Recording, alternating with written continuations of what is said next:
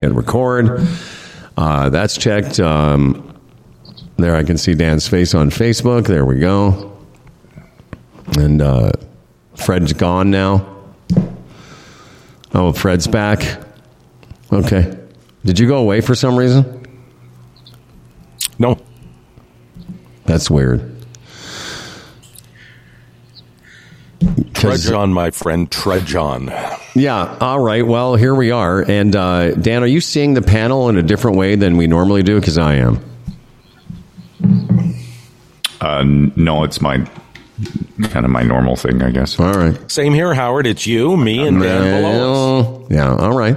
Hey, listen, everyone. Uh, we're a couple minutes late. We've been uh, working on some technical things, but you know that's not unusual here in Humble and No. Fredland. it's not unusual. Okay. We're just some fellas trying to make our way in the world. That's all. You know, trying to swing with it. That's all. Try to swing with it. Is that what we're doing? We're trying to swing with it. We're trying to swing, roll with it, brother. Come on. Mhm. Mhm. Well, I'm glad that we finally got all of us together. Uh, Dan, this will be so. You're uh, you're a couple more days in uh, Mazatlan. That's correct. Yeah. My sister's departing later on today, and uh, she booked her, uh, her tickets in the evening last night.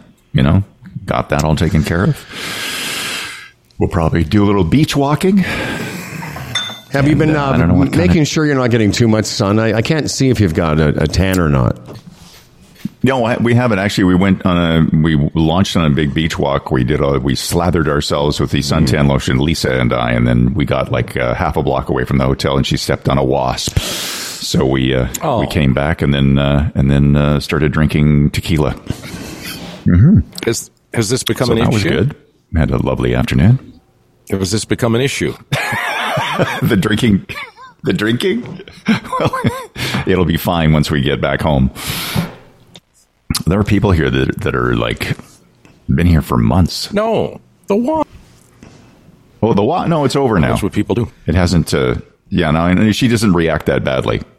We just didn't know what it was, so we returned, and then we're fine. Your your uh, your foot's okay, right? Yes. Yeah. Okay. Oh, does Lisa come to what? What is that room you're in? This spaceship looking room. What is that? Looks like a party room. Uh, well, it's the it would be the living room, and those those windows behind me are the uh, if you if you you know do up the rollers or whatever, you see the ocean right from there. You watch the shrimp boats that are out in the harbor here. It's quite stunning, and the uh, the waves are always crashing against the shoreline right here. So Dan, just give You know me what? a little bit. Let's go go down about three or four percent because Freddie's mic needs to come up a bit. So Lisa, my question was: the Lisa comes and, and watches you do your thing every every morning. No, she's this is the first time. Oh, Usually okay. she's in the uh, the bedroom. She just came out for some coffee. She woke up a little earlier than normal, and she's uh, you know, starting her day. You know what? Uh, what comes with retirement is extended stays, and uh, I feel for you. This one week thing is it's got to be a bit aggravating. You know, you just get there, you get your bearings, you get, you do a few things, and it's time to go home. Daniel, notice. Uh, well, once you hit sixty-five uh, in a couple of weeks, or when is that? Uh, tomorrow, couple of isn't weeks. it?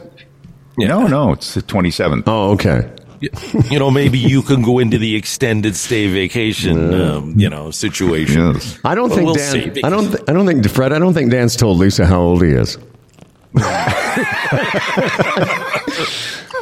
I don't think uh, Dan's revealed that number to Lisa because I think Lisa just found out he was going to be 65. She's like, "What?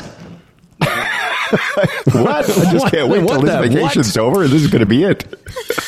You know, it becomes a status thing around. Like here at the complex, people say, "Hey, how are you? You from Canada?" I say, "Yeah." They say, "You here for a week or two? I say, "No, I'm extended stay." And then you waltz off, right? Oh yeah, is that what you said? I'm extended stay. Yes, and then I'm you waltz off like you're part of the culture. Mm-hmm. Uh, can you, yeah, you know, you, you should probably tell them that you're Mexican. You say, no, no, I, I live here, man. I'm Mexican Fred. Can't you tell? Can't you know, I tell? envy you so much. Like, you know, you're, I don't know, you compute things differently or something. I get all freaked out. Like, I t- when I talk to the, the Mexican people, I, I, I walk up, like, to the counter and I'm all prepared and I think that I know where I'm going with communication, and then as soon as it starts coming at me, I like I freeze and I'll just look at Doll or I'll look at Doug or I'll look at Laverne, like help me with this.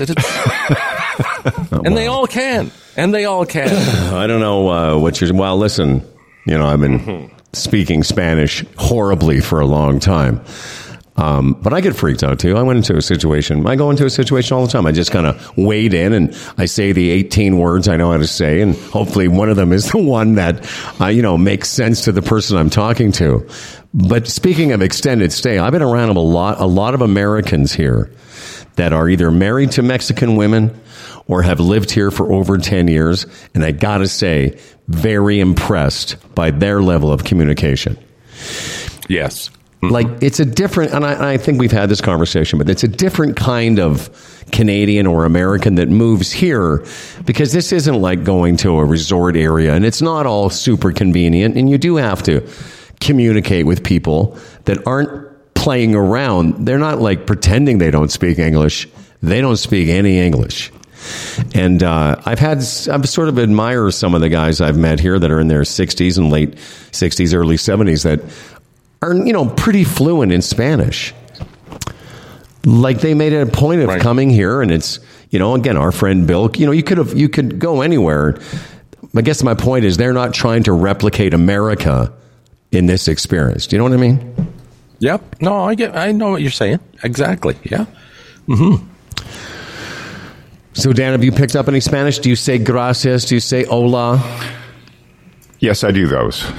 Uh, my brother has, uh, well, actually, there's none, like Elisa has a little bit of uh, uh, the ability to speak the language. And my brother Tom is, is trying a little bit. But most of the time, because Tom got down here first, and this is his con, they rented this condo. He's, you know, made friends. My brother just does that. He just, everybody around here knows him. Like, it's like three or four times I've come by the same guy and he doesn't really recognize me. But if I mention my brother Tom, oh, oh yeah, Tom. Okay. Yeah. So he's, he's done a pretty good job that way. I, I, I will say that we ended up on a bus ride to nowhere the other day. We went to Walmart. And Oh. uh, we I'm got there- sorry. You, you, you got on a tour to Walmart? that sounds great. Yeah. Bunch of old people like, hey, we went to we we're went to go to Walmart, for supplies. No, that's funny. Wait a second. Some guy said, "Hey, Dan, would you like to go on So, the uh, Mazatlan tour of, of Walmart?" at Walmart. Okay. Yeah. So we got on the bus, uh, got to Walmart, collected all the, you know, the perishables, put them in our bags and stuff. And then we ran across the, to the other side of the street where you naturally you'd think that that bus would go right back to where we came from. We got on the bus. It did a U-turn and went the exact opposite direction. And we thought, oh, okay, well, it'll just sort of do a loop or whatever. Um, and that turned like 45 minutes later, we, we just kept hoping that it would, it would go back. And we ended up like in, in the port area and actually had to get off the bus, wander around the market down there and then get on another bus that came back. It, it what should have been an hour and a half turned into three and a half hours of, So- of, so you got uh, on trying a- to figure things out. But you got on the- my, So you got on the local bus, the Colectivo. the wrong bus. Yeah. Okay, so just just pause for a second. It's like we're getting a delay again. So I'm I'm just want to be clear. You didn't do this on purpose. You got on the Colectivo, the bus that takes people around the town. Yes. Okay. All right. It wasn't a tour Yeah. of Walmart. No. No. Okay. I'm up to speed. That is that is an interesting phenomenon I've noticed too when people are traveling. There's something you see a Walmart in Mexico and you think I want to go there. What's a Walmart in Mexico like? I got to see what this is like. You don't necessarily go to a Walmart at home. I don't. But it's No. like same with like McDonald's. There's one over here and that seemed to be the big subject yesterday. Did you see there's a McDonald's over there? Ooh, never go there. But in a foreign land when these uh, things that we see uh, we're used to, it seems to be titillating for people. No, for I whatever know. reason. And the older you get, the more titillating, I'd say. Mm-hmm. It's familiar, but not familiar. Yeah, I I guess because you want to see how if it op- if and how it operates differently. But you find out, you know, everywhere you go, people are the same, and experiences are pretty similar. But Yeah. I like the idea of being in this city because ev- even where I was last month, there was a lot more English spoken. Not at the local grocery store, Like at the local grocery store I went to near uh, wherever I was, you know, near Tulum, Mm-hmm. th- they didn't speak any English. But in the sort of town, you could get away with it. But I, I know being here in San Miguel and probably parts of Mazatlan there, it's not, it- it's, you need something. I mean, whether you have your Google Translate, you definitely need to be able to ask or, you know, you communicate in that language because they're not, they don't speak English.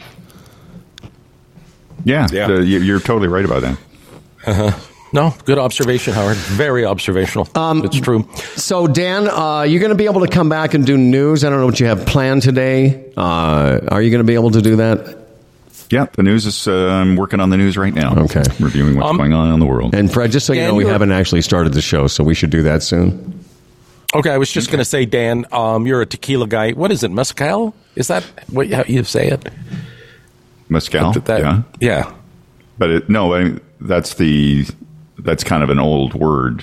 Oh, okay. Uh, used used for uh, for a god. anyway, uh, the I, god- where I ha- where I had dinner last night was beautiful place, and right beside it was a little bar, and it was tequila only. And uh, I thought of you and Darren to some spot too, or to some degree too. I thought you guys love to sip tequila, and that's all that was in this really really cool bar. Not, can you imagine that making a living selling nothing but tequila in Mexico? My mm-hmm. goodness. Yeah. I wonder who thought of that. I wonder what marketing team uh-huh. came up with that. I know, guys. Mm-hmm. Here's what we'll do. Um, you know what? We, we had a policy of starting the show so our sponsors would get Right. mentions right off the top. So let's get to that, kids. This episode of Humble and Fred is being broadcast to the world from the well-equipped Humble and Fred Mexican studios in a rented condo in San Miguel de Allende, another rented condo in San Miguel de Allende, and from another rented condo in Mazatlan, and is brought to you by the Retirement Sherpa, the Chambers Plan, Aaron Ventures, EVNet.ca, and GoDaddy. And now here are two men who have not worn pants for over a month. It's the men in shorts, Humble and Fred. That's actually true. Um, I, I, it's funny you say that. Funny, interesting you mentioned that, Daniel. Because I flew from Cancun to a city about an hour and a bit from here called Querétaro. And uh, I was actually thinking about that. It might, be the, it might be the first flight I've been on, certainly as a grown up, where I wasn't wearing pants. It was weird, actually. free. No, I just felt weird. Like getting on an airplane, like a person, like a grown man, in shorts and uh, sandals. Yeah, you know, I thought of that um, leaving Toronto, putting shorts on, because when you arrive in Mexico, you know, it tends to be hot. But I thought, nah, I'd look like one of those guys at the airport that's Yeah. trying to, you know, get ahead of myself with the trip. But it was actually a consideration. Because think about that. You throw your shorts on in Toronto, you run out to the cab, you run in the airport. Next thing you know, you're in the tropics. Um, Well, but I'm I didn't do that. But it, it would make sense to do that, would it not? Well, I'm glad you brought that up because I was going to say, as an addendum to what I just said, I've never been one of those guys. I've never been the guy in the airport who pre, like you're already in holiday mode and you've got your shorts on and your sandals uh, just coming out of a cab. It was minus 15 or whatever.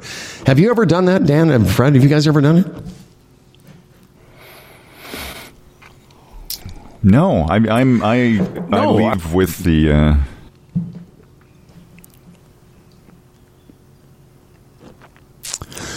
everything okay? Well, somebody should speak because we're on about a seven second delay with each other. So, uh, how about this? Dan, have you ever been the. Okay, Fred's now warbling. Dan, have you ever been the guy in shorts in the airport? I don't think you have. no, Not No, with your not. legs. I've always uh, boarded. Yeah, I've, I, plus I, I get cold Yeah. on the plane, It's Dan. It, and I'm not ready. I'm sorry, Fred, go ahead. I'm not speaking. Are you going to refuse to speak now about the. okay. I'm not speaking. No, on the delay, not me. Yeah, but now you were also uh, freezing up a bit.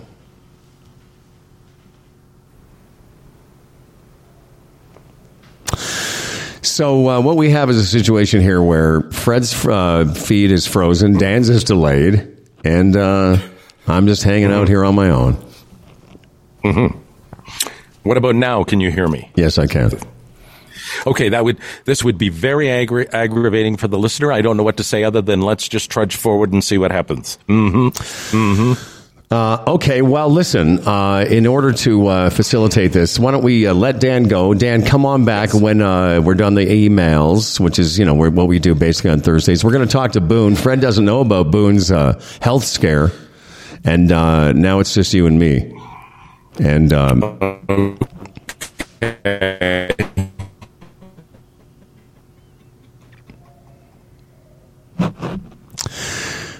I'm going to recommend you switch to uh, another server because uh, not only is this going to be aggravating for the listeners, it's going to be aggravating for you and I as well. So if you're just listening, if you're watching this on Facebook, basically I'm the only one you can hear now. Fred's frozen, Dan's gone. so how about as a uh, it's funny I'm, I'm staying here with my buddy darren you hear us talking about darren all the time and last night uh, darren no you're gone uh, last night uh, darren was suggesting some Is uh, that okay? not really You can't hear me. i can barely hear you but you are frozen I was just telling the uh, listeners that last night Darren was suggesting some transition music for the program that has a, you know, Mexican flavor. So while we're trying to uh, get things uh, back to order, Fred will uh, sign back in. In the meantime, for you people who are kind of our age, here's a little flavor of the Lonely Bull.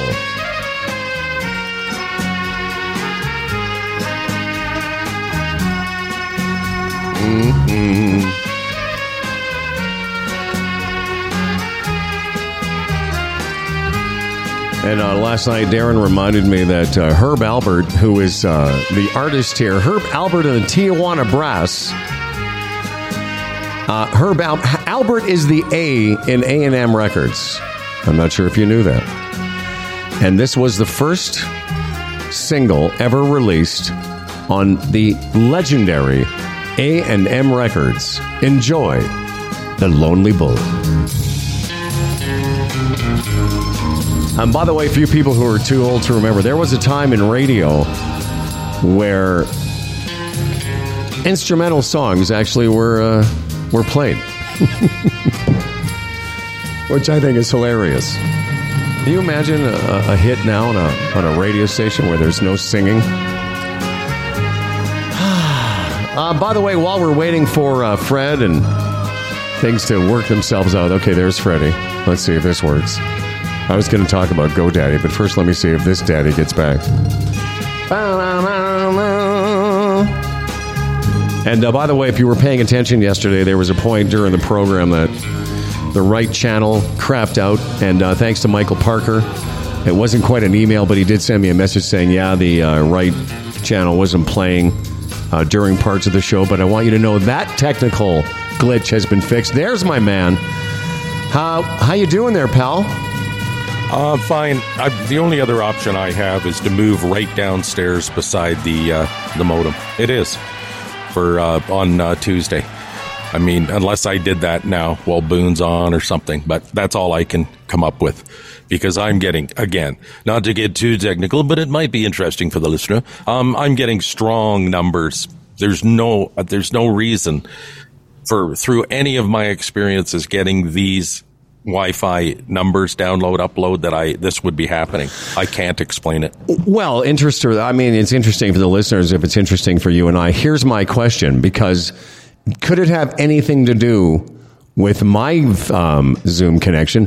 And the reason I don't think it does is look how clear my can. My I've never had an issue of freezing, latency, or warbling this entire Right. time, so it's not likely here. No, I, I wouldn't think so. Um, but again, this is just not fair to our followers. It isn't. No, I know. It's just not. It's not fair. It's not fair. It's not the kind of broadcast where you know we, we can be proud of. You know, we have a we, hey, listen, we've had technical issues, but the last fifteen or sixteen minutes has been even by even by our nonsense standards pretty bad. Yeah, yeah, I agree. And it's embarrassing and um, regrettable. And uh, I maintain this will not happen on uh, Tuesday when we return next week. All right. Well, we'll have to uh, consult with some experts because um, those numbers that Fred's referring to are like, you know, we talk a lot. We were just talking about, you know, the experience of going to McDonald's in Mexico or Walmart in Mexico. When we Right. first came here last week, you and I were having this conversation with each other about how fast the internet was working. Like I'm getting upload and download speeds. The Wi-Fi in this uh, apartment I'm in is better than it is on uh, the Queensway. Like way better. Howard, I'm getting over 200 download, over 100 up. So explain that. Well, I can't. Maybe there's there maybe there's Mexican jumping beans in the line. I don't know. yeah. Yeah, that's what it is. that's, you know what? You say you're not technical, but I think you just solved it there, Sherlock. okay, listen, before I lose you again, uh, let's, uh, are you ready to do the, uh, the new sponsor or you want to do one of the uh, traditionals? No, no, I'll do. It's not. It's the new uh, returning sponsor, Bodog. That's right. And, uh, they have they have they have returned to sponsor the show, and we're thrilled with that. You know, when they return, that really gives us a special feeling. It really does. And we've told you about Bodog since 1994, providing Canadians with gambling entertainment. You know, I give the odds for the day, and maybe we could compare them the next day. You go to Bodog, you place your bets. Uh, seriously, we're so glad that they have returned, and uh, going forward, it'll be back to the old way every day, mentioning Bodog and talking about the games coming up. Thank you, Bodog. Bodog. I think you make a really good point too because uh, we've. Uh, it's always great when we land a new um, sponsor. But just like Bodog, here's another uh, mention from somebody that has uh, sponsored us in more than one occasion. Yesterday, we spoke to uh, somebody from uh, the uh, the world of Microsoft who was raving about GoDaddy and really, you know, sort of gave us a real life um, testimonial or a, you know, uh, a, a, a, a, what word I'm looking for? And not an issue, but a real example of how Bodog empowers people. In this case, a lot of female, a lot of women entrepreneurs have been using uh, GoDaddy, I should say, for over 25 years, serving millions of customers. And as uh, she said, you can start your website for free. You could do it right now. You could go online with GoDaddy's free and friendly 24 7 phone support. They're here to help you uh, every step of the way, no matter what those steps entail. As I say, no credit card is even required. Visit GoDaddy.ca to learn more. All right. So while you were away, I was talking about our friend Darren, who was uh, staying with me here in this condo. About, uh, well, I timed it yesterday. I, we're about a 10 minute drive from your condo, but that's because the car that I've rented is uh, only goes 60 kilometers an hour. and uh, and to get to your place, we have to go up that steep hill. Is that true? Yeah, after 60, it starts to get a little bit. Uh, it's a, a 1998 Honda. and uh, it's, it's, listen, it's great. I'm not, uh, I'm not uh, saying it's not. It's been great for us, but to get to your place in a normal car would probably be about seven minutes. So, Darren, as I said, I was telling the audience while you were gone, Darren said to me yesterday, "Hey, have you? Here's a couple of." Uh, he was asking me if I'd played uh, Mexican radio. I said, "Yeah, I've been playing it." He said, "Here's a couple of other suggestions." And so you missed me playing the uh, Herb Alpert, uh, Right. the Lonely Bull, and uh, then I just played Tequila. And uh, for some reason, he thinks uh, I should. We should also play this. See if you can identify what this is. I think you can.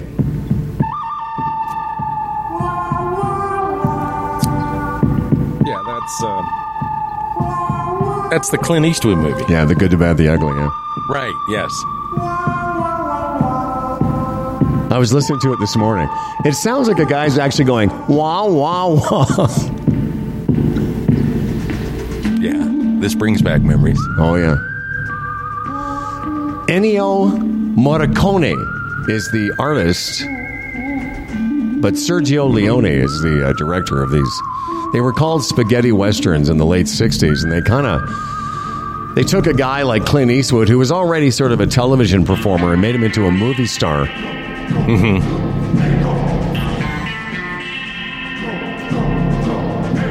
So um, you wanted to get to a couple things before we did our emails today, and now that you're uh, back to some kind of stability, maybe we should uh, tackle a couple of subjects. Well, maybe this uh, lends itself to what uh, Mike Boone's about to talk about and life expectancy in Canada. Sure. Um, the Health uh, of People in Canada dashboard uh, reports that life expectancy of Canadians dropped a little bit uh, during COVID, 0.4 years. Um, and, uh, you know, for obvious reasons. But within this, I saw a statistic that disturbs me, Howard. The average lifespan of a Canadian man is 80. A woman is 84. That gives us the 82 average. But you know, there's another index here. It's called healthy Canadian index. And it's 69.7 years. A Canadian, a Canadian can expect to live healthy, like a, uh, a life of normalcy. After that, um, expect issues. So a male average is 80 mm-hmm. in Canada, but a healthy male average is 69 point something? Yes. 69.7. So after that age, um, one might expect issues. Now, I know we all have had our issues prior to 69, but we're still functioning, able to do basically what we want when we want. You know what I'm saying? Uh, but this one, uh, 69, that's, uh, that's a little disturbing for I.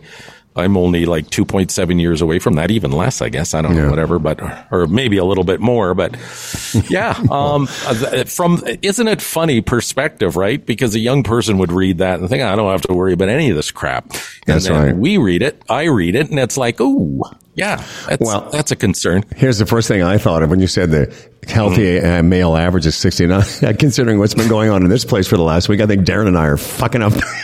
he and I, he and I are responsible for bringing the number down. Um, right. You know, I, but you're right. I mean, I, like I've I've been golfing a little bit. I'm sure you're surprised, but I've been around a lot of guys between 65 and 80, and um, they still seem to be you know, I'm I'm you know, functioning. I don't know what their you know what their real problems are, but for the most part, they're walking the golf course. They're out having tequilas in the afternoon. You guys were talking about tequila, but I played in this group yesterday where it's traditional on the Wednesday round that they all crack a bottle of tequila at two o'clock in the afternoon. So they seem to be functioning pretty well. Yeah, uh, yeah. I don't know how they do that in this hot sun in the afternoon. Drink tequila. I oh, just yeah, don't man. know. Because even I, like, you know, it can actually, you know, this as crazy as it sounds, it can become too hot for a beer. Actually, you just want water. Oh or, yeah, or or or club soda or whatever. What do they call it down here? Uh, agua mineral. Or, agua agua mineral. That's right. Like that's uh, like dinner the last couple of nights. That's what I've had rather than a beer because uh, you just get so hot. And well, explain that to me. Is is it because you like that beer you were drinking at pizza the other night? It looked like a yes. nice beer, but it, when you were pouring it, I remember thinking, "Man, that looks like a heavier, darker no, beer." It, it looks heavier. It's called Victoria, and it's a little darker than your average beer, but it doesn't taste heavy. Oh, okay. It doesn't. No. Uh, d- it might. It it, uh, it may taste heavier than a, a Tecate Oh, Tecate. Tecate light. Yeah, Tecate. You know, it, it may taste a, a, tad bit heavier than that because I just always, the re, you laugh, but I say Tecate and the, I'm always uh, um, corrected. It's uh, Tecate or something. So, well, I'm only, no, I, here's what I'm laughing. No, here's what I'm laughing Why? about because every time you say something that's remotely Spanish, you get this sort of self consciousness about you, and you shouldn't. Yeah, because I do. It, it, you shouldn't. Listen, I, I get do. it. Well, I don't want you to because listen, I get it. Like I'm, like I'm self-conscious at the level. Like I was around my brother and his uh, girlfriend, and you know it was intimidating. Like they speak fluent Spanish, and I was trying to say a few words, and it's intimidating. But uh, that was part of the reason I laughed. But the other reason is I tried a non-alcoholic. Uh, is it Tecate or Tecate? Uh, whatever you want. Whatever it is, Darren yeah. picked Darren uh, picked me up a couple of them, and I got to oh. tell you, I don't know what the real one tastes like, but it is one of, it was so good. Because a lot of times, even the Heineken Zero that they have here that I've been drinking, and there's a Heineken Special Zero that's pretty good. But even those ones have, as soon as they get warm or as soon as they lose the, the initial, you know, cold beer taste, they start to get a little bit sweet. But this Tecate or Tecate, whatever, it was fantastic. Um, but back to your point about drinking water versus beer, is that why you, just don't get the same hydration from it, you feel? Yeah, I don't know what it is. It it just gets so hot that it it it it just doesn't have the same sort of refreshing feel that it does when it's cooler. As bizarre as that sounds, uh, I don't know. Uh, yeah, it just uh, and and it, it's interesting here because, like right now, I'm sitting here. I'm actually a bit chilly, and uh, right up. Uh, past one o'clock, it will be very comfortable, Yeah. and then all of a sudden, somebody flips a switch, Oh, yeah, I know. and it's almost unbearable. Which is, you understand why they have the siesta here. I get, I understand it because it almost gets to the point where you you don't feel like doing anything for a couple hours, and then it's like somebody turns the switch off again, and it gets cool. Okay. It- it's So let's it's, uh, review. yeah. In the morning, it's cool. In the afternoon, it's hot. In the evening, Mm-hmm. it's cool again. yeah. I uh, sat out this morning after I finished uh, the emails and I was having a coffee sitting outside and I don't know what temperature it was, but I it was it wasn't cold, but it was on the it was felt considering that it's 31 in the afternoon, it definitely felt cold. And I have a sweater on, you have a hoodie on. And again, people in Toronto are not complaining. We're just reporting, we're just a couple of guys sharing our experience. Um, speaking of refreshments, uh, I've had this story for a couple days, but uh, it was a historic day a couple days ago in 1985 when a guy named Roger Wilson with the Lily Cup Company, a supplier of Tim Hortons, had an idea.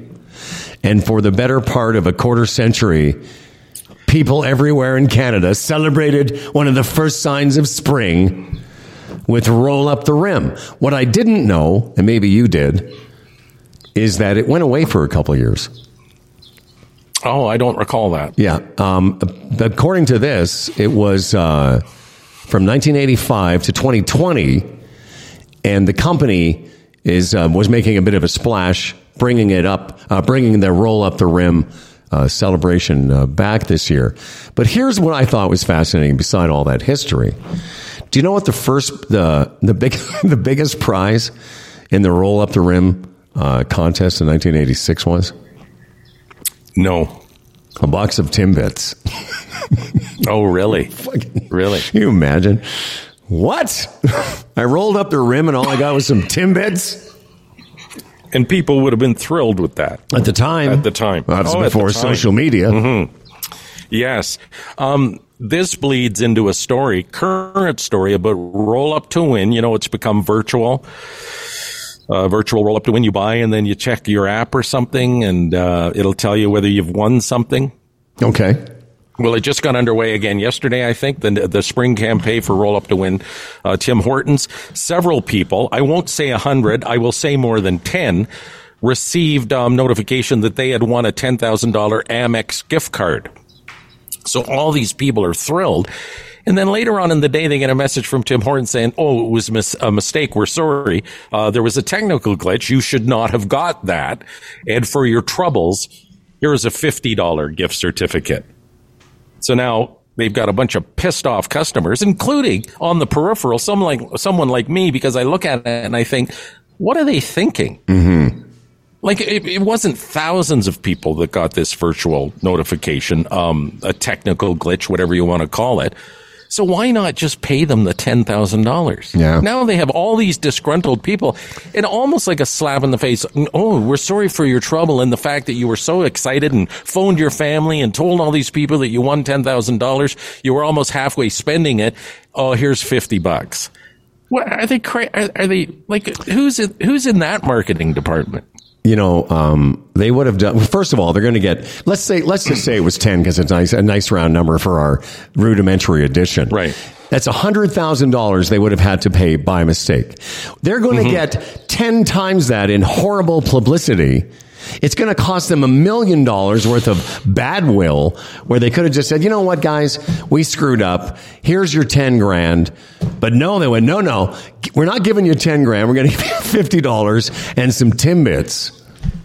Yeah, like it's, and I don't know what a compromise, if, if there's a compromise here, what that would be, but it's not 50 bucks. Now, like, I, like a coffee and a, a sandwich and a, or a couple of bagels is how much? You know what I mean? It's like that's just not much.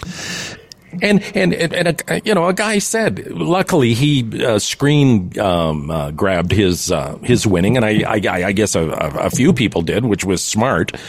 Because what had happened, they had got the congratulations, you've won ten thousand dollar gift card, and then they had it, and then all of a sudden it was gone. So it's it, bad, it man. was a bizarre situation. It is a bad, and as I said, you know, we're talking about it, and we're we're nonsense merchants. Imagine what the real radio world is talking about. Yeah, it's uh, again, it, you know, we often um, uh, talk about the scenario of people sitting around a boardroom coming to some uh, coming Oh, yeah. to decisions, and sometimes it's like, how do you come to these decisions? Yeah. Like, who decided yesterday that that was the best way out of this thing? I don't get it. Well, you do you remember I was telling you about this documentary on Netflix, uh, famous story about a Pepsi promotion. Mm-hmm. It was the Pepsi uh, points promotion, and this guy. You know, they in the commercial they they talk about you need this many points for uh, a, snow, a skateboard, this many points for sneakers, and then at the end of the commercial they've got a Harrier jet, and they say Harrier jet thirty-eight million points. Well, some guy took that literally and went out and got 38 million points, and it turned out to be a 10 year nightmare for Pepsi because you know, they were basically arguing, well, no one's going to take that seriously. Anyway, yeah, I mean, it's, it's a different situation. If it were a hundred people, I get it. If a hundred people got that mistake, now we're talking about millions of dollars. But if it was more than 10, less than, I don't know, whatever it is, for because eh, you think about the opposite of what we're talking about. Can you imagine the goodwill that it would have created if they said, "Hey, technology's different. We've brought this thing back. They're making a big stink. We're going to give these people $10,000 or 5,000 cash and $5,000 worth of Tim Hortons for life or something. Can you imagine that goodwill? Well, exactly, exactly. What that what Tim Horton spends in a year in advertising, probably. Oh, would you, what would you? It would have to be a hundred million. Oh, wouldn't it? Like they're on all the time and they're highly produced commercials, blah, blah, blah. Um, I would think even if it was a hundred people, they could look at it like an advertising hit, like, or an, or what you just described. Yeah, it's on every news. Yeah, it's on every newscast. It's on TV. It's on the. It's on the internet. It's everywhere. Yes, this is the point. So anyway, Tim Hortons, uh, you know, not that Tim Hortons really isn't part of my world, never has been, because I was thinking, remember when we worked at Yonge and Dundas, uh, we were right beside a Starbucks, so Yeah. that was sort of our that was sort of our go to, not Hortons at the time. Yeah, and when I worked at St. Clair and Yonge, there wasn't a Starbucks that was open on my way to the office, but there was a uh, McDonald's, a small little, not not a full store, but like a mini store next to the subway. And I and on your recommend, I started getting my coffee there, the McCafe, Yes. which was excellent. Um, When we went when we went to the mix, I remember they had a Keurig in the lunchroom, which was a step up from uh, the Edge because we just had the little bags with the we'd have to put them in the coffee maker, but we had Keurig, and I thought, you know, of all the things about coming to the mix, uh, so much of it is distasteful. The one upside is the Keurig. oh yeah, it was. Um, So I took a few pods the day I Yes, was fired. it was just so horrible. Uh, but see, but actually, it, it wasn't. It was horrible after we got there. It wasn't horrible on the way there. On the way there, we thought No. on the way there, we thought, we thought, hey, we could buy cottages now. Um, listen, before we get to Mike Boone and your emails, uh, let's take a second here uh, before we lose Fred's internet connection again and talk about this. Uh, the retirement Sherpa, Tim Niblett, a portfolio manager, Raymond James, a member of the Canadian Investors Protection Fund. Tim was on the show this week, and we made comparisons about places that are expensive to live and uh, places that are inexpensive to live. Uh, you know, with a mind to retirement. Maybe you just want to leave the country altogether. You might want to revisit that or research it yourself, because there are a lot of places around the world that are very cheap to retire on Canadian dollars. RetirementSherpa.ca. You might want to talk to your retirement Sherpa. Maybe it's Tim Niblett about this company, ErinVentures.com. I mentioned yesterday, Tim Daniels, the CEO of the company, and our buddy. Uh, they've changed their name, but you can still find out about this junior mining and exploration company at ErinVentures.com. Uh, the new corporate name, Boron One. Why? Because they're in the world of boron mining. And uh, there was an interesting article this morning. The uh, TSX Venture uh, site uh, put out a list of uh, different, um, you know, companies and the things they're involved in. And mining is a huge winner, according to this article. And this is one of those companies you might want to have a look at. Their strategy is to uncover and capitalize on unique development opportunities within Canada and various regions internationally. Boron 1 and more information at erinventures.com.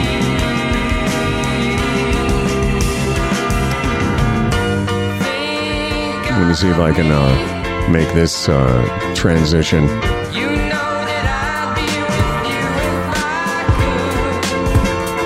could. I'll come around. There you go. Little mix master. Uh, usually on Thursdays by now, uh, we have done our emails or we're started, but our producer pops in at the end of the show. But today, because he's got um, he's got stuff to do, we wanted to get him on now because he's got a great story to tell. And uh, I was surprised, Boone. I said to Freddie a couple minutes ago, I said, Hey, did you know about Boone's health scare? Thinking that he would have spoken to you. But this is going to be brand new information for him. So, hi, Mikey. Don't be a moron. Invest in boron. Hey, didn't you guys get in trouble at the uh, Sirius XM studios in Liberty Village for stealing uh, the, the Keurig? No, that was yeah, that was me. Yeah, somebody did. Yeah. Yeah, I don't. We didn't get in trouble. We just Well, somebody asked you kindly to put them back. That's all right. Something like that. I was there. I remember. I'm like, uh, they were kind of gentle about it, but can you put back the coffee you stole from this office? Like we Yeah. saw you, Mr. Glassman. yeah. Well, you know, sometimes you got to do what you got to do. You know, it was a way to save a few bucks, Mike. Well, I remember the uh, the food drive, and all the good stuff disappeared before it got to the uh, hungry. you know, the thing is, the humbleandfredradio.com Incorporated invested in a Keurig machine for our studio. So when we went to Sirius XM to visit the odd time, it just made sense that we would take some of those pods Yeah. for our machine. You had the pants of the big pockets, the cargo pants. Oh yeah, cargo pants. At the seam. Well, I'm just laughing because that was basically what they thought the value of the Humble and Fred show was. Put those fucking put the Keurigs back, guys. Yeah, no, no, mm-hmm. those are for Arlene Bynon. Yeah. Oh, anything Arlene wants. Oh, whatever Yes. Arlene wants because Yes. She the Prime needs to Minister is coming to town. That's yes. hey man, only you guys only get one Keurig and you can only drink it here. The rest are for Arlene. um, okay, Boone. We haven't even started our emails, and you've got to go. But uh, why don't you? You know why? Why don't you set I- the I had- scene? Okay, but I'm not on early. You guys started late. Like I'm actually No, no, no, normally. I know, I know. o'clock. Okay. All right. Let me cut to the chase. One week ago today, Fred will be very interested. He has no idea where this is going. But one week ago today, at about 4:30 p.m., this is a Thursday afternoon, 4:30. All of a sudden, out of nowhere, I get a headache. Hey. But it's not like a headache I typically have. It was like full pressure headache. So I feel it hmm. all around, and it's like, oh my god, where did this come from? I have shit to do. My daughter was in town because uh, they're on reading week last week, and I had a little party for her coming up, and it's four thirty, and I'm like, oh my god! I take two Advil, I lie down, and I plow through the night. The headache comes back for the rest of the weekend. Fred and Howard, I'm basically chasing this headache every five or six hours with a couple of Advil and hoping it'll just go away. Were the, were So- the Advil helping, Mike? And I have two questions quickly. I don't know if I asked you this when we were talking. Did the Advil help at all? And did you think at any point that you were getting migraines? Uh, so yes and yes. So the Advil did dull it a bit, so I could plow through. I mean, I actually never missed a beat. Like I went to hockey and I shoveled the snow, and I even went swimming and on a bike ride on Sunday. Like so, I did stuff. It's just it was always there, and then before I take the uh, Advil, it would be like I'd almost feel nauseous. It was so uh, intense. Okay, so now we're on Monday. So four days I lived four days of this headache, just chasing it with Advils. It won't go away, and I get a virtual consultation with my family doctor on Monday afternoon at like 4 p.m. So this is only a few days ago. We're only on Thursday now. So Monday afternoon, I'm with my doctor and I explain to her everything. And she's very concerned of how quickly it came on. Like it doesn't ramp up like one, two, thick. It starts intense, right? Like instantly. And she says, listen, Mike, go to St. Joe's emergency, wait the, you know, four, five, six hours and rule out a brain bleed. She would be more comfortable. Just rule it out because it could be this aneurysm and there's a brain bleed. And she says, let's rule it out. Hmm. So I'm like, whatever, dog. I don't want to die. So I bike over to St. Joe's. I wait a little bit. I get a CAT scan. Doc, the doc on the the doc there says basically like Mike, you got a you got a you got a migraine, man. You're a 48 year old active healthy guy. This is a migraine, but I'm going to do the test to satisfy your doctor. We do the CT scan. He puts me in a room and he says, "I was wrong. This is very rare. You have a blood clot on your brain." Did you hear that? Blood, a blood clot on his brain. I'm pausing for effect here, dramatic effect. No, Yeah. well, that's and when you receive news like that, you go, "So what? What, Doc? What happens now?" Well, Fred, So before, that- wait, wait, yeah. wait. Before the story continues, I just want to point out, in case anyone missed it, he's got a fucking headache for four days, and he bikes over to the hospital. Yeah. He bikes to Because the. I, I bike everywhere. I uh, bike, bike everywhere, Howie. no, I See, know, my- but you'd think you might take the, a day off of biking because your head's on fire. Well, that's a typical man thing because I would think if you get this intense headache you've never had before and it's persistent, what what took so long to go to the hospital? Like really, that could have I been kept thinking it would go away, but it was only four days. Is that a long time, Freddie? Yeah, it's a long time to have a headache. Yes. Okay. Mike, if this is your head, this is your brain. You you know about aneurysms and blood clots in the brain. Like I don't know what would take would I don't get it. Okay, anyway. I know. Okay, so I waited four days to talk to my doctor who sent me to the hospital. I get the diagnosis, then they do another CAT scan of dye in my blood so they can see if there's bleeding in my brain. But when he first tells me, when this doc says you have a blood clot on your brain, Yeah. I start thinking, like, am I going to be rolled into the like the operating room and they're going to crack open my skull yes. and work on my brain? Like, what the hell is this? I cause anyway, it turns out I did have to stay in the hospital overnight because they were worried I'd have a stroke or I'd have uh, seizures. But I started feeling better. Like the next day, I felt pretty damn good. And now I'm literally I'm at home now, as you can see, and I feel good. And the treatment for this rare, like five in a million, and mainly women, by the way, because the two two of the biggest causes are oral contraceptive and pregnancy. Mm-hmm. So unless I'm pregnant, which I don't know, I didn't do a test, but I take blood thinners for the next six months so that this uh, brain bleed will, this uh, blood clot will be absorbed into my brain. So I'm on blood thinners now. Well, first of all, we're glad you're okay Yeah, I'd say. because there's no one else we want producing this program now. Well, that's scary stuff. And I'm thinking, losing Mike Boone? I mean, what good could come of that? Other than maybe we get his sponsors. But um, other than that, That's right. if there's like maybe we could maybe can we talk to uh, Monica about that microphone, which is very very good. I got four of these things. So Yeah, come first know. come, first serve. Um, but you know, No, that's did they not think man. at some point they needed to drill into your brain to relieve the pressure? No, they never said that. They, uh, but you know what? Here, so 'cause- so before I got the results of the CAT scan, this nurse said we give these shots for bad headaches. Like she came over, I had two needles. I said, "What are these things?" She goes, "This is a steroid." And I can't remember the other one, but she says this will get rid of your headache. So she gives me these two shots, and this is before I knew I had a blood clot on the brain. But like 20 minutes later, the pain was gone, and you want to know what? That pain never returned. So I don't know what was in those needles, but this is Monday night when I got the needles, like 8 p.m. The pain never returned. So I haven't had any symptoms of anything since 8 p.m. on Monday. well, needles can do great things, as you know. Uh, listen, just so you know, I had a buddy, Yeah. uh, Darren, uh, a friend of Darren's as well. Uh, he had an aneurysm, I'm- uh, a similar thing. It sounded like it was a lot more severe. They said he could have died, but he's totally recovered fully from this. Right. But it was touch and go. Um, same thing. Horrible headaches. Went to the hospital. They discovered this thing. And then again, through what you're going through and other therapies, he's fine. Yeah, Boone. Uh, Boone hasn't had a headache since Monday, but he's addicted to heroin now. Opiates for, for Um, life. But well, I had a friend, Mike, much younger than you, that actually died from an aneurysm uh, back in Vancouver. Hmm. I'm, I'm not trying to top it. It's just true. He was 27 years old. I've told you the story. My buddy Jeff Hamilton was was mowing his lawn, had an aneurysm, and uh, fell over. Was dead by the time he hit the ground. So this yeah, shit no, I mean this could have been worse. Absolutely. worse. Well, that you know, I give you a a, a good say, uh, case scenario, like you can recover, but then Howard gives you an example of why you should have gone to the goddamn hospital sooner than four days, buddy. Well, and the other thing is, when you were biking over to the hospital, it could have exploded in your head, and you would just gone falled right over and caused a traffic jam. I don't. Why wouldn't I bike? I guess I don't understand. Should I go drive my car and Here's park why. it somewhere for here's, the night? Go here's ahead. why you don't bike over to the hospital with a brain issue, because you don't know if you're going to black out.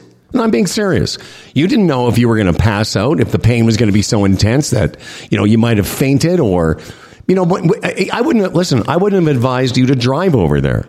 It's not about But your. I, uh, okay, I hear you, but the pain wasn't. They always do this one to ten thing there, like ten being like, "I need to die right now." I Hmm. never. The pain was never. If it was at that point you're describing, I obviously would not have biked over. Like it was a pl- Hmm. point where I, it was a big pressure pain that I could bike through. I literally did a fun ride at lunch for like 30k before on Monday, so it's like I was doing all my normal stuff. All but right. Are you insane? Yeah. Really? Are you insane? But No, it was just a know. headache. Remember, I thought it was just a, a, a migraine or a tension headache or maybe sinusitis. These By the the way, things. the I- reason Fred and I are so upset is you don't. If you have a symptom for four days, it's not just a anything. Do you know what I mean? I thought it was. I All thought it was just like a tension headache. Take one from the caper boss too. Here's what you should have done. You should have called an ambulance. Oh. Because then you're thinking, you go over to the hospital, I'm going to sit around for six hours or whatever, sitting in a waiting room with a bunch of people that are all sick and sniffling and coughing and shit. You've called the ambulance. They put you in the ambulance. They take you there. The attendants have to stay with you until the doctor sees you, which means you're stretched out on a gurney, means you bring a headset, you have a nice sleep, you listen to some podcasts. You know, How do I get home though? I can't. I'm with you. But You take a cab. why not just have a fun bike ride? Like I know you guys are all like it's Okay, dangerous. listen, you know, except all right, all right. fun way Listen, you can you can listen right, to all Caper, right, all you right. can listen to Caper Boss, or you can listen to Doctor Glassman. All right.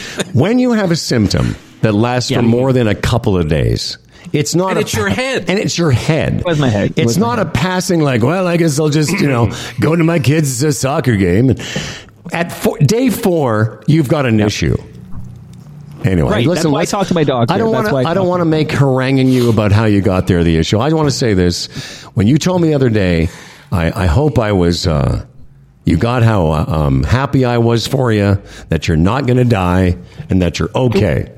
Can we tell Fred why you were calling though? I can't remember. I sent the notes for the next day, and all Oh, these yes, times yes, are yeah. different. And you were calling to rip tear a shred off me for No, getting fuck the that wrong. shit. Sh- Tear a shred off your asshole. I wasn't call- I was calling because I was confused as to the You're like, timing. It's wrong. It's you said this. It's wrong. You were Okay, angry. first of all, it's that's not, that's not how that's not how I sound. I was confused, and I said, "It seems like this is wrong." And then you talked me down. I was like, "Oh no, this is right," because I was confused about the I time said- change. okay. Okay. Anyway, he was uh, being emphatic. Wow. It was, and, and Mike, it has been con- it has been confirmed as of Sunday night. It'll be a two hour dif- time difference here. after okay. this call with Howard, where he was very angry at me, I pushed everything one hour forward from what I had. So now, yeah, now I pushed everything. I know. I know this is your bit, but you know I wasn't very angry at you. I know you.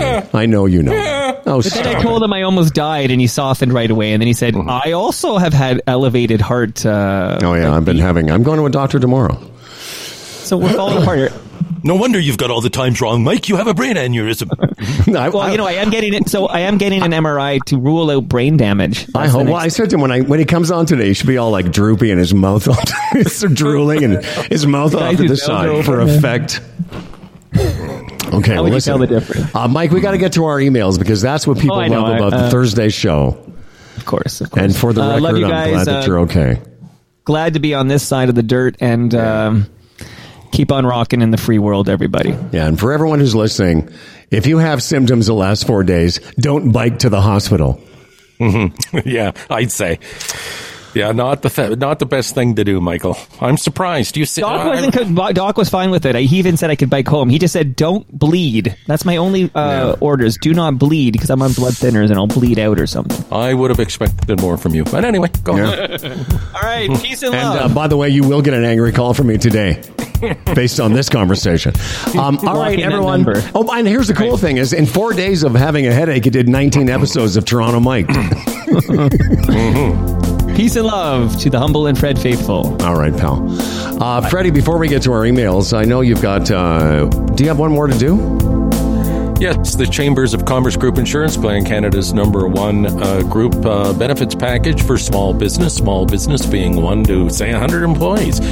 You have a small business, you've thought about a benefits package, you think it's too expensive. Listen, you go to chamberplan.ca, click on the badge, get a free quote, find out it is doable. This is uh, prescriptions, this is dental, all sorts of therapies, an HR component. They have a mental health uh, department now. It's all there for you. For your small business, you can do it. And the premiums, very affordable, and they've held the line on them for several years. Okay? Uh, chamberplan.ca. No, no. All right, we got quite a bit of show left to go. This is one of those Thursday show that's going to go long. I just know it. Let me um, see if I can crossfade this. Hi, guys. Hi, guys. Hi guys. Hi Beer come broke down crab. Um, uh, hang on a second, Freddie. Let me get this. Um, what are you laughing at? I can't see you right I'm now. reading the first uh, email here. It's funny. so you are up first, I believe. Yes, I am. Okay. This is from James Needham, our meat buddy. He's a good boy. Yes.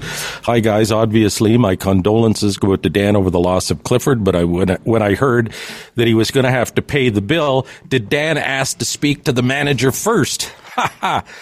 I once had to put out, uh, put down our Bernese mountain dog and it cost me over $300. I just hope now that Dan understands how to deal with putting animals down who are in pain. He doesn't look at you, Howard, and decide, uh, it's your turn next. Yeah. All the best to you. Stay strong, James. P.S. Every time I get a customer asking to speak to the manager, uh, I hope it's Dan Duran. Sadly, it never is. Yeah, that's every uh, call center's nightmare when uh, they ask, uh, "Can I get your name, customer?" And it's uh, Dan Duran. You're in for a long conversation, man. But he's very good at it. Um, Yes. Okay, thanks, James Needham. Always a pleasure hearing from him. Hi guys. Hi, guys. Hi Uh, this has come up a couple times. This is from Chris. He says, Hey, Doc, Easy G, depending on how well the afternoon, uh, I don't know what that word is, hab uh, with your senorita goes. I guess it's a Spanish word. I don't recognize it. You may want to save this phrase from your first date on your phone for ready access. Lamento haber terminado antes que tú. I'm sorry I finished before you. And uh, where this came up from was uh, me describing my first date with the uh, very lovely Julieta. And I said to you, we were talking about eating, and I and I said to you, I finished before she did. And Right. several of our listeners have uh, brought that up, thinking that was hilarious, and uh, maybe I should save that phrase for when in when and if we ever take it to a different level. So right. uh, thank you for Chris. He says, uh, "Buena suerte, mi amigo," which is good luck, and thank you, Chris. Hi, guys. Hi guys. Beer come broke down crab. Uh, this is from Amy Zimmer. Um, the subject line, Hi, guys, and thank you. Uh, did you ever make my day today when you acknowledged my email on your show? I honestly feel like a celebrity. I've had a particularly shite week, but I have been religiously listening to your podcast since last Friday, and it has really cheered me up. Tonight I was listening and while making dinner, and when I heard my name, you should have, well, you could have seen the smile on my face from miles away. I so enjoy listening to your perspectives on the topics you discuss. The thing about Fred being a young British boy was killing me. That's what I have always appreciated about your humor. It's just so out there and weird and hilarious. Also, I really want to know what a Hundy P is. Do I qualify? How do I be one? Thanks, guys. Amy Z. I forgot. I forgot about that show where I was doing your voice like you were a young British boy. Yes. Um, Amy is a new listener, and uh, we've had the discussion about what makes somebody a Hundy P. And I think we've kind of la- landed on the idea. Obviously, the OGs know who they are. There are people that have, Amy, by way of explanation, those are people that have listened to literally every show we've done. But there's a new classification, which is a, a Hundy P for however long you've been listening to us. So I guess Amy Z could be a Hundy P since last Friday. Is that fair? sure. Why not? Exactly. Why not? Why not, little British boy? Beer humble down crab. But Howard, Fred, the Mexicans make me nervous. Oh, Daddy, Daddy, can I please have a sombrero, Daddy? Daddy, every time I, see, I have to say something in Mexican, I get nervous. Um, this is from Jennifer Kelly. Uh, oh my God, please, the thought of one of you not being here anymore, here anymore is just too much to think about. And I guess this is you were talking about, you know, what would happen if uh, one of us went first. Right. Uh, great story about the head security guard, Howard. This is the guy who I met who was the security guy for the bazillionaire. Uh, funny, there were such a big discussions about microphones because you did hear the swooshing sound on my last day. Uh, great week she's talking about, uh, I guess, two weeks ago when we were finishing off in uh, Tulum. Both of you sound so energized and refreshed. I'm jealous. Uh, safe travels to date man Howie G, soon to be kindling uh, Dan in uh, Mazatlan and announcer Fred, who should leave the shovel in the shed. Okay. Um, okay. Signed, representing part of the 2% of your female listeners, Jen Kelly. Hi guys. Hi guys. Hi guys. Hi, guys. This is uh, from Humble and Fred, uh, faithful Mike Siddage. Hey, Humble, just enjoying listening to the details of your date, especially when you finished your dinner before her. Uh, when you tried to apologize for finishing early, you should have mentioned that uh, uh, that uh, that if you ever have sexy times, the same thing is going to happen. Uh, when that thought went through my mind, I actually made myself laugh out loud. I'm sorry, I'm nine. Uh, kind regards, Mike. Yeah, I, everyone, I've got a bunch of people messaging me saying, when you said that, you remember if you're going to have sex, that's what you should say. Um, Mike, I'm not going to play the thing because Mike also wrote something which I thought was funny. He said, Hey, Humble, I just found out I'm colorblind too. Man, that came right out of the purple. you get it? That's funny. Did you get it? Uh, very 'Cause funny, he- very funny. Because he Very doesn't funny, know that that funny. color is blue. Uh-huh. Yes.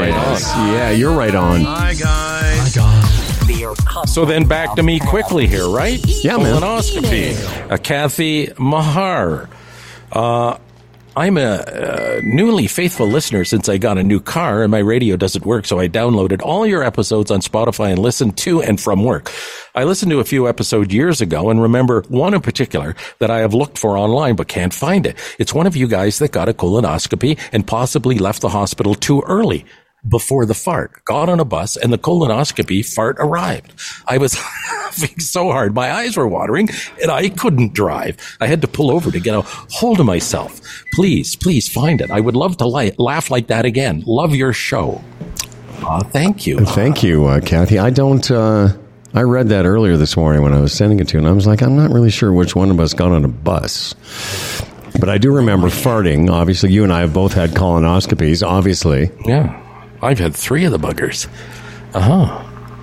And it's true when they take the wand or whatever it is out of your arse and you have to wait a few minutes, you do have to pass gas. And it can be embarrassing. Um, but everyone around you is doing the same thing. So, but uh, same with me. I, I don't know the last time I was on a bus. yeah. So she's, she's conflating stories here. Maybe this was John Moore or something that farted on the bus. I don't know. Fart, farts on the bus go around. Oh no, or maybe Jerry Agar. He, That's right, he No, does that's more like Jerry to fart on the bus. Oh, that's right. But John would not. John's too classy to be farting on buses. Mm-hmm. But Agar, he can't wait to get on a bus to fart. Mm-hmm. All right. Uh, Um, I, I'm glad that uh, whatever we're doing here is making people laugh so hard they have to pull over. All right.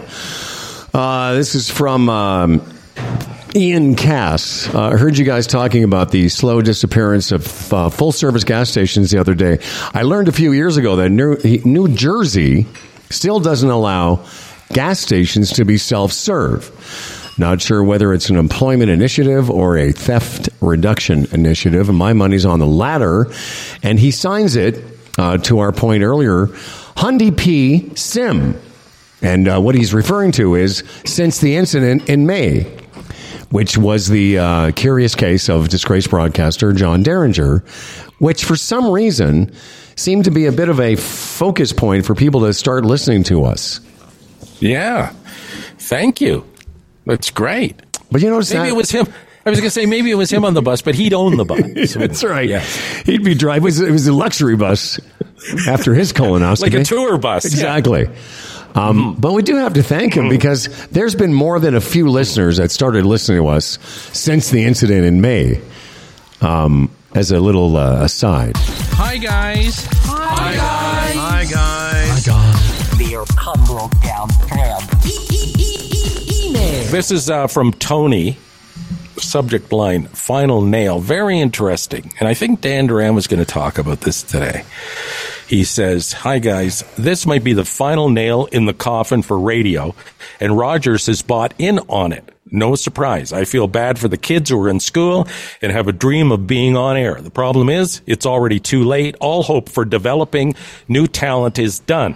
This is what he's talking about. The corporate overlords have bowed down to their shareholders in favor of artificial intelligence to cut costs and maintain profits. This is reality, people. You could be listening to the radio in the near future, and that voice you hear is virtual. uh, reality. It's artificial intelligence. Yes, yes, yes. Possible. Uh, It's in the works right now. And Tony says the funny thing is the average listener won't be able to tell the difference. And that is true as well. Remember we did the little uh, Dan Duran test that day. yeah.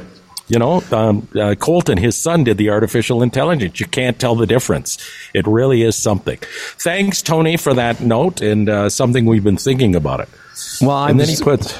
okay. Go ahead. No, no, no. And I'm I'm sorry. Then if he puts a bunch of exclamation marks, so but No, no, that was me. Probably, Yeah, yeah, that was yeah, me. yeah, yeah, Yeah, that was me. I put that there so you know which uh, we separate Yes. the emails. Well, before Dan Duran sent us that article, I had seen something as well, and I had this discussion with our friend Bill Hertz, who's been in radio, you know, for seventy years or something.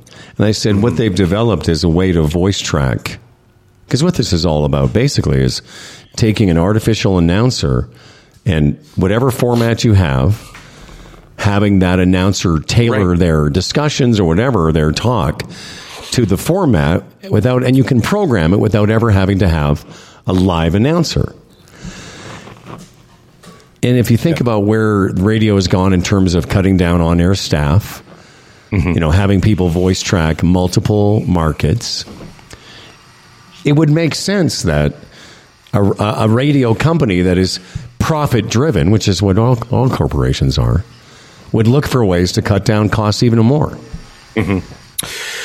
What I find a little aggravating too is we keep getting statistics from these companies, through these companies, through researchers that, oh, no, we're fine. You know, people are still listening to the radio. I'm spending the week with four kids in their 30s. The only word that comes out of their mouth is podcast mm-hmm. and Spotify. I'm telling you, I asked them again yesterday about radio. None of them listen to the radio. So where they're getting these numbers, maintaining an audience, I don't know. But I'll tell you, from you know, uh, ground zero, I don't see it. I don't hear it. Well, this is a back. Yeah, maybe. I'm not. I'm not just the the discussion about the artificial intelligence of uh, being able to program a radio station without real announcers. I, I, I mean, I guess my takeaway is: Is anyone surprised? Why would you be surprised No. if they if you had the opportunity to eliminate announcers altogether and still bill something? You probably would. And uh, Darren and I had this discussion a little bit last night. And I said, you know, as an, if you were an investor in a radio company, you'd want them to be as profitable as, as possible uh, to increase the value of your portfolio. The problem is working for a radio company. You know, it's not the it's not the best case scenario. Well, and another aspect to this is what makes podcasts so popular nowadays is they tend to be real, down to earth. You know what I mean? Real talk, to borrow something from Mike Boone. Uh, what are you going to get out of virtual intelligence or um, artificial intelligence? How personable is that radio going to be? For sure, but I mean, it, it's it's for formats that don't have much Oh, yeah. announcing anyway. I mean, you know, That's it. uh, an announcer going, "Hey, there's the uh, there's Lynyrd Skynyrd for the three thousandth time." You don't need an announcer to do that. I sent this to you uh, several years ago. I said this to you. I don't even know why, and I'll just take an example of somebody we both love, May Potts. Mm-hmm. If you've got May Potts there with her experience and her personality, and all she's doing is going, you know, here's ABBA on Boom 97.3, I said to you, what's the point? You know, if you're not letting her tell stories and be authentic, then I mm-hmm. say, really, what? Why not just have a voice track in there? And that's what this is. Yeah. Hmm Yeah. Uh, who knows where it's all going to go? But uh, we can see it heading in a direction, can't we? Oh, absolutely. Okay, uh, let's not uh, waste any more not wasting time, but let's. Uh, uh, this is a uh, long one. It's directed at me. Um, it's uh, from John Latimer. He's a great guy. Makes a bunch of points about golf. Uh, talks about cheering for uh, Brooke Henderson, as we all do. Um, has uh, mentioned uh, the LIV Golf Tour, which you know we started talking about a year ago.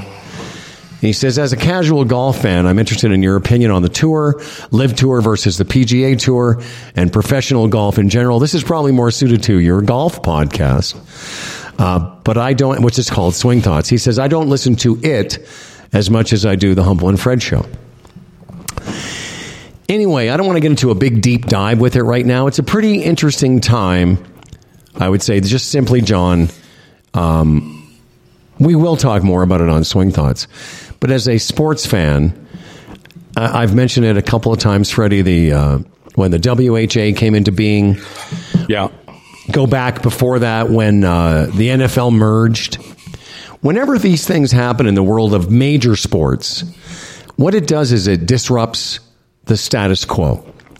And so, if I can just sum up my opinion on it, I think anything that can disrupt the status quo of a, of a tour that really hasn't had to do anything different for about a half century can only be a good thing. Okay? All right. Yeah. Very logical. Makes sense. Yes. I mean, again, without getting into a deep golf dive, but I think for me as a golf fan, I could only see good coming from it, even though I have almost zero interest in watching any coverage of LIV golf. All right. Okay. Yeah. Hi makes guys. sense. All right. Hi guys. Beer come broke down. Crab. This is from another Tony, or maybe the same Tony. A subject line: "The return of the crazy." Hi guys, look like uh, looks like your old friend Chris Sky has lost his mind again. I mean, mayoral candidate Chris Sky would be interesting if you guys had him on again, so he could lay out his full campaign agenda. And Tony uh, uh, signs off by saying, "Sucking on it." Ah, thank you, Tony. Uh, you know the Chris Sky thing. It's it's just it's pathetic. He's he's not all there. There's a severe problem there, so he won't be taken serious through this. Uh, he'll probably, you know, have his little campaigns every so often and scream and yell and rant nonsense, and nobody will pay attention like before. Yeah, I agree. Hi guys. Agree. Hi guys. Uh, this is from our friend Mike McCool, who we've had a chance to hang out with, went to a baseball game. He says, I went on a Humble and Fred binge while driving to and from Orlando. Uh, and just getting a chance to send a message now, I felt so bad about Clifford. Had me in tears. Um, my beagle Molson died a few years ago after having cancer. After 13 years, he was my first dog. I still think about him always and smile because of my time with him. Excuse me. As Fred always says, don't be sad. It's over. Be glad it happened. Uh, the podcast kept me driving, laughing, and enjoyed every minute. If Toronto Mike's ever, ne- if Toronto Mike ever needs a Hundy P episode, um, he'd be happy to be part of that. Well, thank well, you, you, have Mike. to contact Mike. exactly. That that's the process. You contact Mike. He doesn't contact you. Well, because you can't Wonderful. track down every Hundy P out there. No, no. Wonder if Fred Ball's contacted him yet. That would be an Oh, episode. yeah, in a bit, exactly. wouldn't it? Hi guys. Hi guys. Hi, guys. Hi guys. Uh, Jillian Gordon, uh, subject matter, uh, subject line Gulf gas station. Hello, Humble and Fred. Last week you were saying all Gulf stations had been switched over to Petrocans, but here's one at Kennedy and Danforth near Fred's former neighborhood. It opened two years ago. Really, a Gulf station.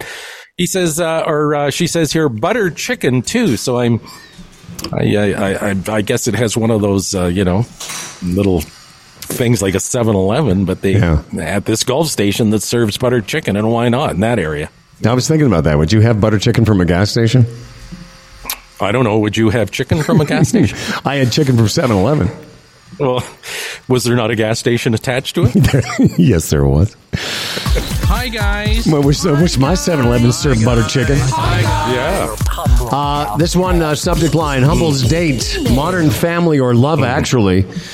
Hi, guys, says John Miles. Hearing about Howard's date the other day and the translations had me thinking about those priceless moments with Ed O'Neill and Sofia Vergara on Modern Family or Colin Firth and Lucia Moniz on uh, Love Actually. And uh, it was very similar to that. Um, I was trying to speak a little bit of Spanish and the lovely Julieta was trying to speak whatever English she speaks. And um, yeah, it was very sweet. Unfortunately, uh, our very last time together, I said, um, "Hey, I know this is going to sound, you know, maybe a bit forward, but would you like to come visit me in San Miguel de Allende, a place she's been many times because she's uh, she grew up in Mexico City?" And uh, she said, "Yes, I would like that very much." And then uh, talked to her. I've talked to her a few times while I've been down here, and unfortunately, she's not going to be able to make it. So I don't know. I don't know when I'll see her again. I don't know when and or if I'll see her again. Why can't you make it? Just a serious. this is none of my business, I guess. Mostly. Oh, I was just, going. I wanted to analyze the excuse to see if she was No, trying I know you out of it. Or, I know okay. you don't. That's all. Yeah, I mean, I listen. I could, if if you want, I could tell you. You can do one of your little bits. One No, of your no. little British boy No, we're bits. running out of time. we, we are running out of time. Uh, What about a what about what about a summer visit to Toronto? well, that's what we're talking about now. Oh, that would be nice. Oh yeah. Barbecue barbecue at my place, Howie. Oh, for sure. Tell her to ring. Tell her to ring her bathing suit. Yes, that would be great. She would come over for a barbacoa. Did you know that's how you say barbecue in Spanish? No. Barbacoa. You're like, no. Hi, no, I refuse. Uh, we have several more to get through. Freddie. Scott McKenzie. Hi guys, hope you're enjoying your vacation. Sadly, I feel an opportunity for announcement was missed in your absence. Hooray, hooray, it's the 1st of March. Lift up your skirt and show us your snarch. That's fantastic. Very creative. Uh, Scott says stay strong. That's good. Hooray, hooray, it's the 1st of March. Lift up your skirt and show us your snarch. Very misogynistic, Yeah. very sexist, but funny. Yeah, I'm sorry we missed that opportunity.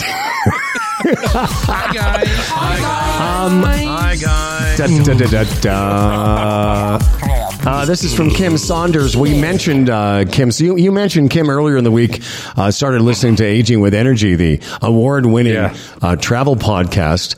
Uh, so we've, she she says she loves it, um, and uh, she signed up to be a Patreon, which is amazing. I will say that the different, she says, while the different guest Freds are nice, I really do miss it when Fred isn't there. It's just not the same without both of you together. Thank you for bringing light to my day. Loving you, Kim Saunders, who signs Hundy P 2013. Now, the reason I wanted to mention that, because you didn't mention the other day in your email when you read it, is I love, uh, I, I, you know, I'm, I like it when we have like Maureen or even Larry or Right. but it's not the same for me either. I just wanted people to know that. Like, it's fine. I can do it with other people, but mm-hmm. it is, I would say, how do I put it? It's no effort doing it with you because I know, I know where you're going to be. I know where to throw the puck. I know, you know, mm-hmm. why- when you're going through the neutral zone, I know what moves you're going to make.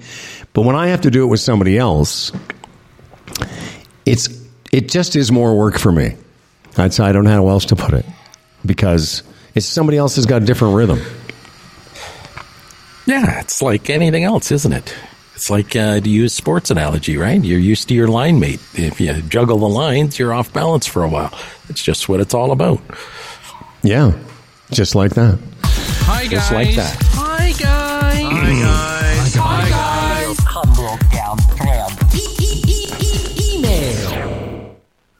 Uh, this is uh, Aging with Energy is the subject line from Jennifer Burton. Hi, Howard, she says. A few months ago, you FaceTime me with my friend when you were indoor golfing and totally surprised me and made my day. What a nice thing to do, Howard. I, I'll tell you briefly. A guy came up to me and said, "I," and I was at my friend uh, Sean Casey's place in Burlington, and he said, "Hey, I'm a big fan, and my wife also loves your show." And I said, sort of as a joke, I said, "Well, let's call her." so, so we did. Right. You know what? Uh, listener for life. Good move. See, you're no Tim Horton. uh, update. Paul and I are now engaged and I plan on getting married next year. He is a widower and I am divorced, both in our 50s, looking at different honeymoon options. I was listening to Aging with Energy last week and came across Fred's Italy trip. It was such a good episode, lots of tips and suggestions, and we are now considering Italy as a destination. Thank you, Fred, for sharing your experiences. It was very helpful, and I wanted you to know that. Missed you all last week. Glad you are back, Jennifer Burton. And, um, you know, I mean, this latest project, Aging with Energy, it's having impact as well. Absolutely. And, uh, it, it, it, it, it is. And there will be more new episodes coming up. In fact, from where we sit, we'll do an episode. And uh, we look forward to that. Thank you, Jennifer, and enjoy Italy.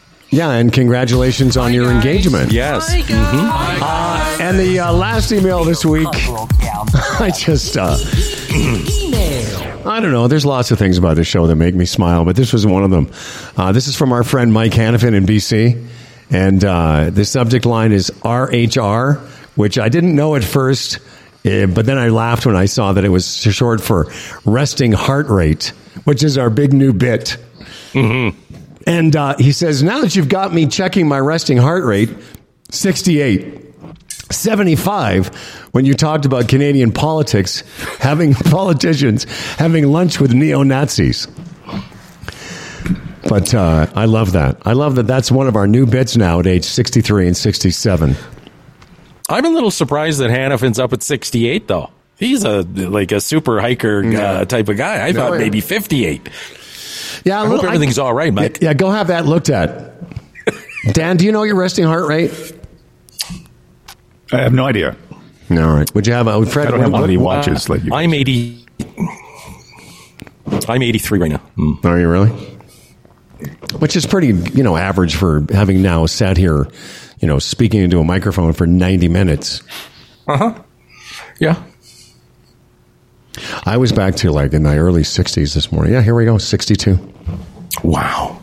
My goodness. You're almost dead. I am, but I'm also on heavy drugs.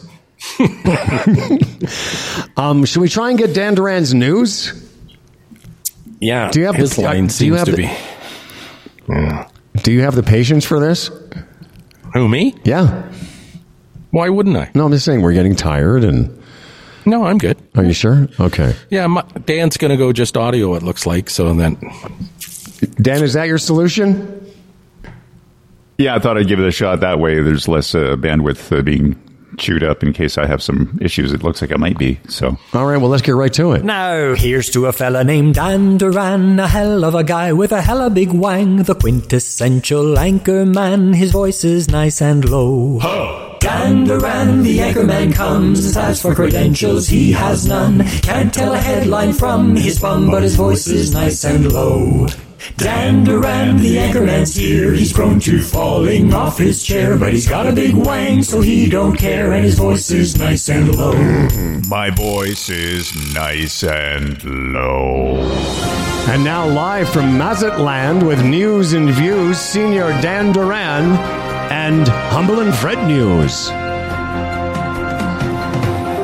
Well, customers are getting more pissed off at big corporations' customer service. The Customer Rage Survey indicates more people than ever are angry at companies.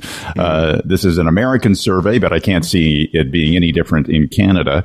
Uh, new, result, new results show 74% of consumers had a problem with a company's product or service in the last year, up from 66% in 2020, 56% in 2017, and 32% in 1976, the first time the, the first time the uh, the uh, Rage survey was uh, released.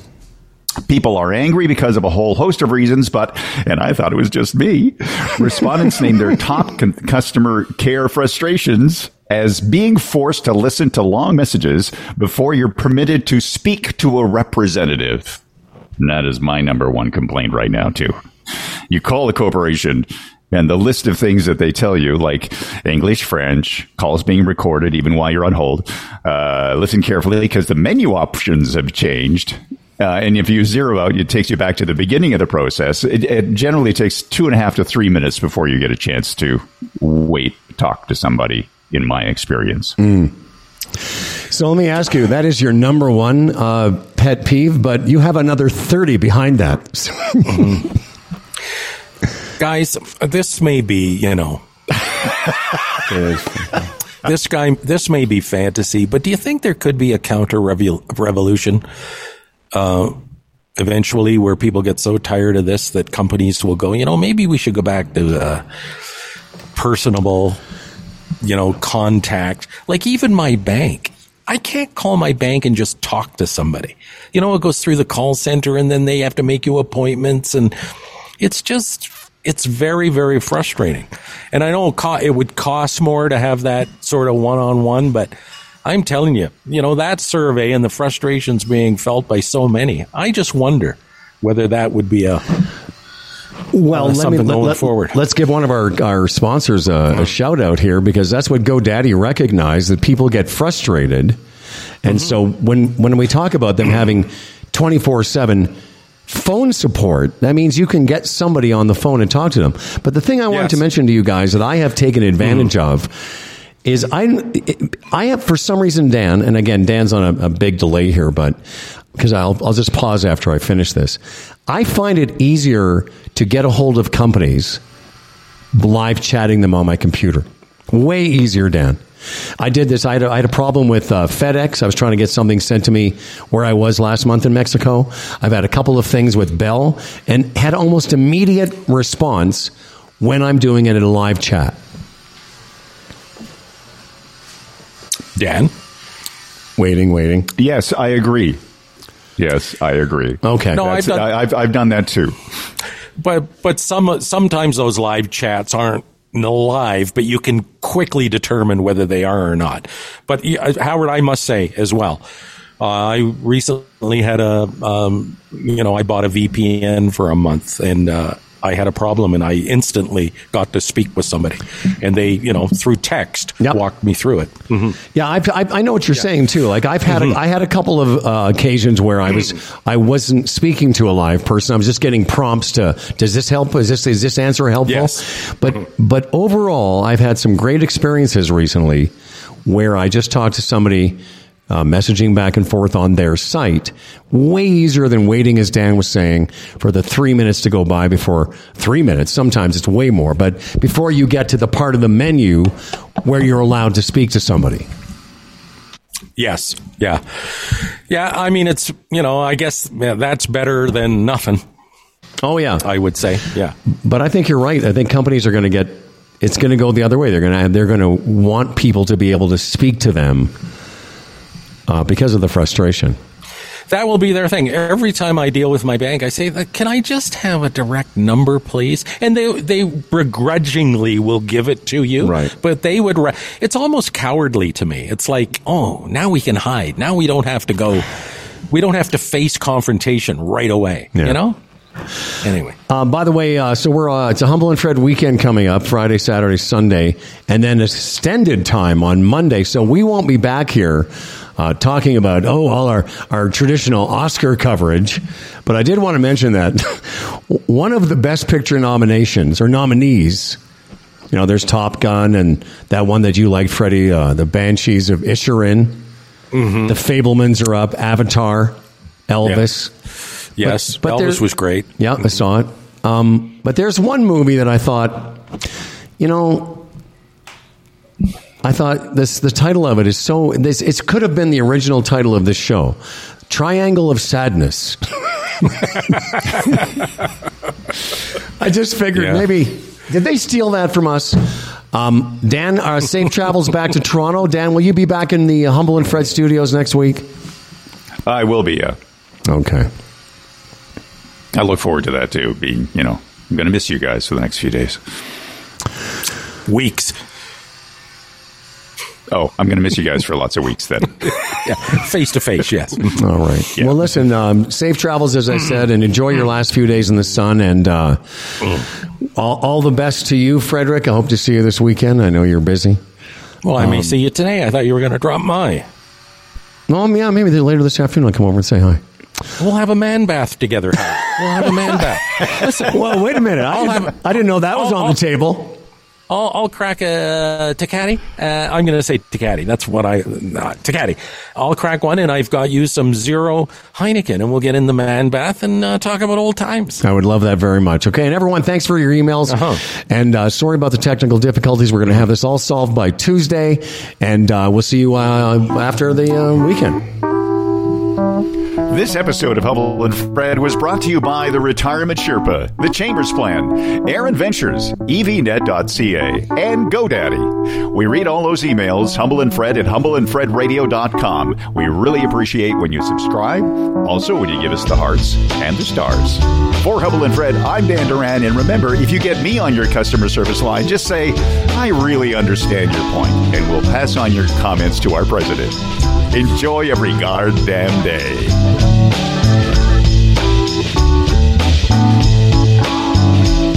There's a destination a little up the road from the habitations of the towns we know.